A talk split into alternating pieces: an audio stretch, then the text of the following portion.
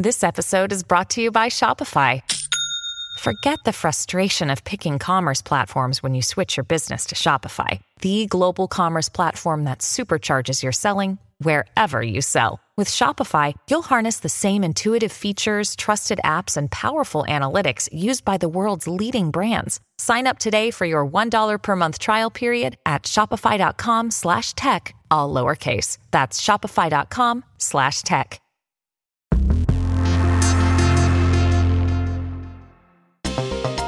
It had to happen. Just a few months after its 20th anniversary, Apple is finally discontinuing the iPod. It will stop manufacturing new iPod Touches and is selling out the last of its stock now. Let's look back at this iconic device. I'm Mark Cheng, and this is your Daily Charge. Joining me to discuss this is CNET audio editor Ty Pendlebury. So, for our iPod anniversary package, which ran back in October, you actually wrote about how the product had continued to survive for so long, which given our conversation today is a little ironic, but you know, just going back to that story, what was the secret to its longevity? Because 20 years is a long, long time for any consumer product. It's funny. I keep thinking about the Epcot Center, uh, which is basically uh, it was uh, Disney's dream to have the Epcot Center, and they built it what 20 years after his death. And it makes me think that they kept out, you kept the iPod going to honor Steve Jobs' legacy in a way because um, it, it's no, you know, it, has got to be no uh, coincidence that it lasted 20 years and, and, a couple of months. They could have discontinued it a year ago. You know what I mean? So I think that it's it's kind of you know this was the iconic gadget. This is what made Apple the company, the, the powerhouse that it is today. So they kept it going for 20 years, and it's like, okay, we're going to get rid of it, but we'll let it get its 20th anniversary and then disappear it. Well, uh, that was the question I think you were trying to answer with your story. It was like, are are are people still buying this thing?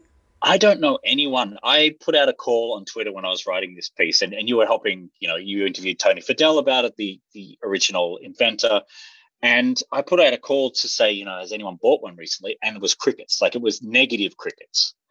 Um, no one's buying these things, and so I think I don't know. They weren't producing them, pre- presumably. They were just sitting on their their uh, in their warehouses. They hadn't been produced since 2019, so I don't know whether they just had a backstock and now they're just. See, I missed the actual. I was away uh, when they announced um, that it was going, and so I didn't see any lead up to it. But um, you know, it's it's kind of not surprising, but still a little bit shocking, if you know what I mean. Um, just because it is such, it's like if Sony said, we're going to get rid of the Walkman. Even though people aren't buying Walkman anymore, um, they've still got obviously the digital players. It's kind of like, you know, if you remove, or a Sony TV or something like that, if you remove the, the most quintessential product from your, their lineup, what are you really left with? No, that's a great point. I mean, for I mean, it's for I think for our younger audience that that seems like probably unfathomable because like for I think for Apple the iPhone is right now the quintessential Apple product. But prior to that, prior to that, when Apple was you know, at death's door, like literally the iPod was it. That's that was to your point, right? That's what kind of saved Apple, right? Exactly. So I mean, they built up this huge uh, company from essentially an MP3 store, or you know AAC, uh, and also uh, just selling these devices and they sold like hotcakes. And, you know, they kept coming out with new devices every year. They kept changing the, you know, or, or, not just changing the way you interacted with it, but improving it. Like that weird, the click wheel, um, you know, having to circle around with your finger is such a very strange way to operate a device. And, and, you know what I mean? Like, and so it was good for like tracking and and sort of like fast forwarding. Yeah. But to go through a whole library having to swirl your finger in a circle, very strange. So they they've improved that over the years. But I mean, before we started recording, we were talking a little bit about the other ones, like that weird shuffle. That doesn't make any sense to me. the, well, I, I, yes, I had the uh, I had the original shuffle. It, it, I think it evolved into like a like a, a stick of gum type design, but I bought the original one, which was more like a clip on. I mean, it literally just had like the four buttons, like the play, stop, mute, uh, play, back, stop, and uh, pause. and I promptly lost that like two weeks ago, two weeks later because it was such a small device, and that was the selling point. But it was so small, it just like immediately lost it. Well, you could say that they were capitalizing on their shuffle feature, which is you know brought in other musical services that use the same thing. You know, Pandora, um, you know the free versions of Spotify. They all use the same mechanic in that you have a song and it finds other songs that are like it. Um, and so that shuffle basically invented streaming as we know it right now. Uh, and so it, it, it put the seeds into so many things we use on a daily basis.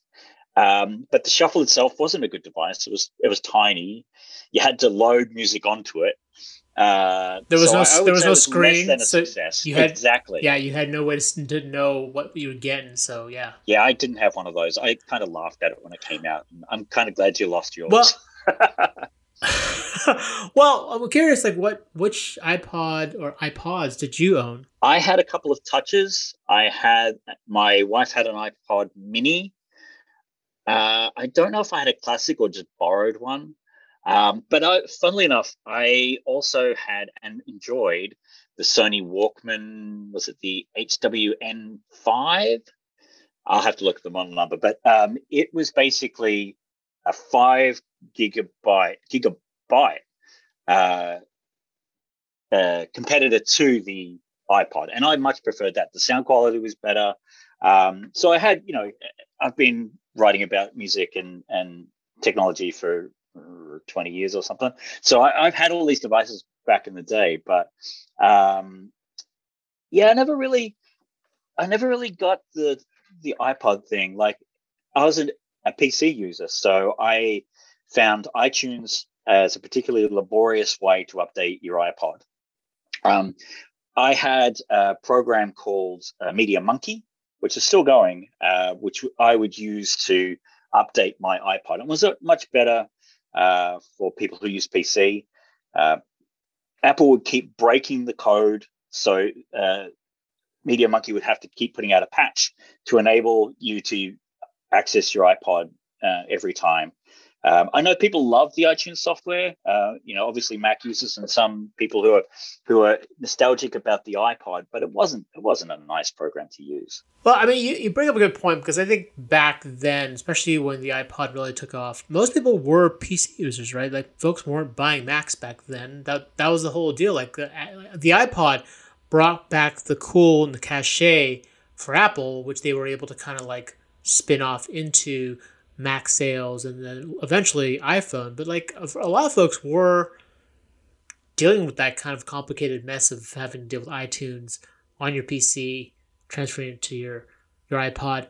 Uh, I will say though, I will disagree with you on the on the click wheel. I remember I didn't own, so I owned an iPod Nano, but the first my first experience with an iPod was a classic that I borrowed, like the original one that I borrowed from a friend for a weekend to just go off, and it was you know, it had a hard drive in it. You know, you could hear it whirring around. It was pretty heavy, but back then it was pretty revelatory that like it had that many songs. I think I read, I listened to the of all things Da Vinci Code uh, on this thing. Uh, but the the scroll wheel, considering the other MP3 players that were out there at the time, like I had one that had like a like a jog stick, and there were some buttons, some with buttons.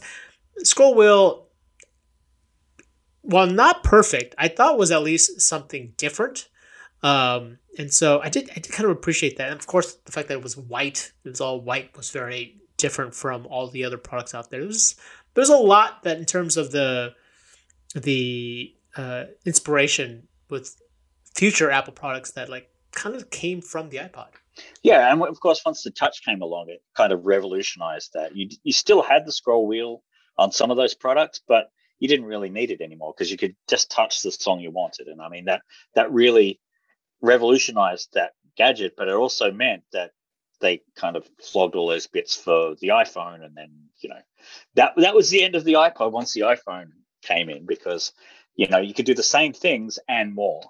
Um, obviously, you needed a contract, and you know it was more for adults because kids weren't, or most kids weren't toting around iPhones at the time. But um, yeah, I think, and that that's kind of what the iPod Touch became is because became the kids' phone um, and has been that way for 10 years, you know, the, the babysitter. But I think people now just give their old phones to their kids or get them an iPad Yep. or something. They don't they don't go out and buy an iPod Touch Right. um, for what is four hundred dollars or whatever it was at the last last time it was sold. So people aren't doing that. was it that much? I, th- I I thought it was. I thought it had gone down to like two hundred at Yeah, some point. I, I can look it up that- on the internet. I, I can tell you what that is now. But I mean, it's it's uh, just Yeah, give it them an starts at 200. yeah, give them an old phone. Uh, that's free. Yeah, I, I I was very curious to see if you know the announcement like this thing was going to get discontinued, if that would cause like a run on these things, if people would rush out to buy one of the last iPod touches. Probably not. Yeah, I think Probably. once the classic was discontinued, a lot more people were upset about that. You know, because that was, uh, you know, talking about quintessential, that was the iPod. If you tried to conjure it in your mind, that was the device, not the iPod Touch, which is basically a bastardized phone. Um, as as good as it is, you know, with the camera and it's it's nice, it's got the the colored back and stuff, but it is it is a cut down iPhone really. Uh, whereas the the classic was its own device. No, that's that's a fair point. Um, when you think about the iPod, you definitely think about the smaller screen, the the wheel, and all that. And so, yes, I I, I- totally get that. Um, but it's just kind of interesting that they, they sort of dropped this announcement earlier in the week that hey, we're we're discontinuing this thing. Um, Ian Sherr, our colleague, was one of the first to actually report on that. So, um, well, thank you, Ty, for for reminiscing about the iPod with me. You can check out his story exploring the legacy of the iPod on CNET.com. I'm now I'm I'm sadder right now that you're talking about it than I was, you know, five minutes ago. I'm feeling nostalgic. Got it. Well, if you have any questions, ping me on Twitter at Roger W. Cheng. And if you liked what you heard, please rate and subscribe to ah, damn it. And if you liked what you heard, please rate and subscribe to the podcast. It really helps us out. For the Daily Charge, I'm Roger Cheng. Thanks for listening.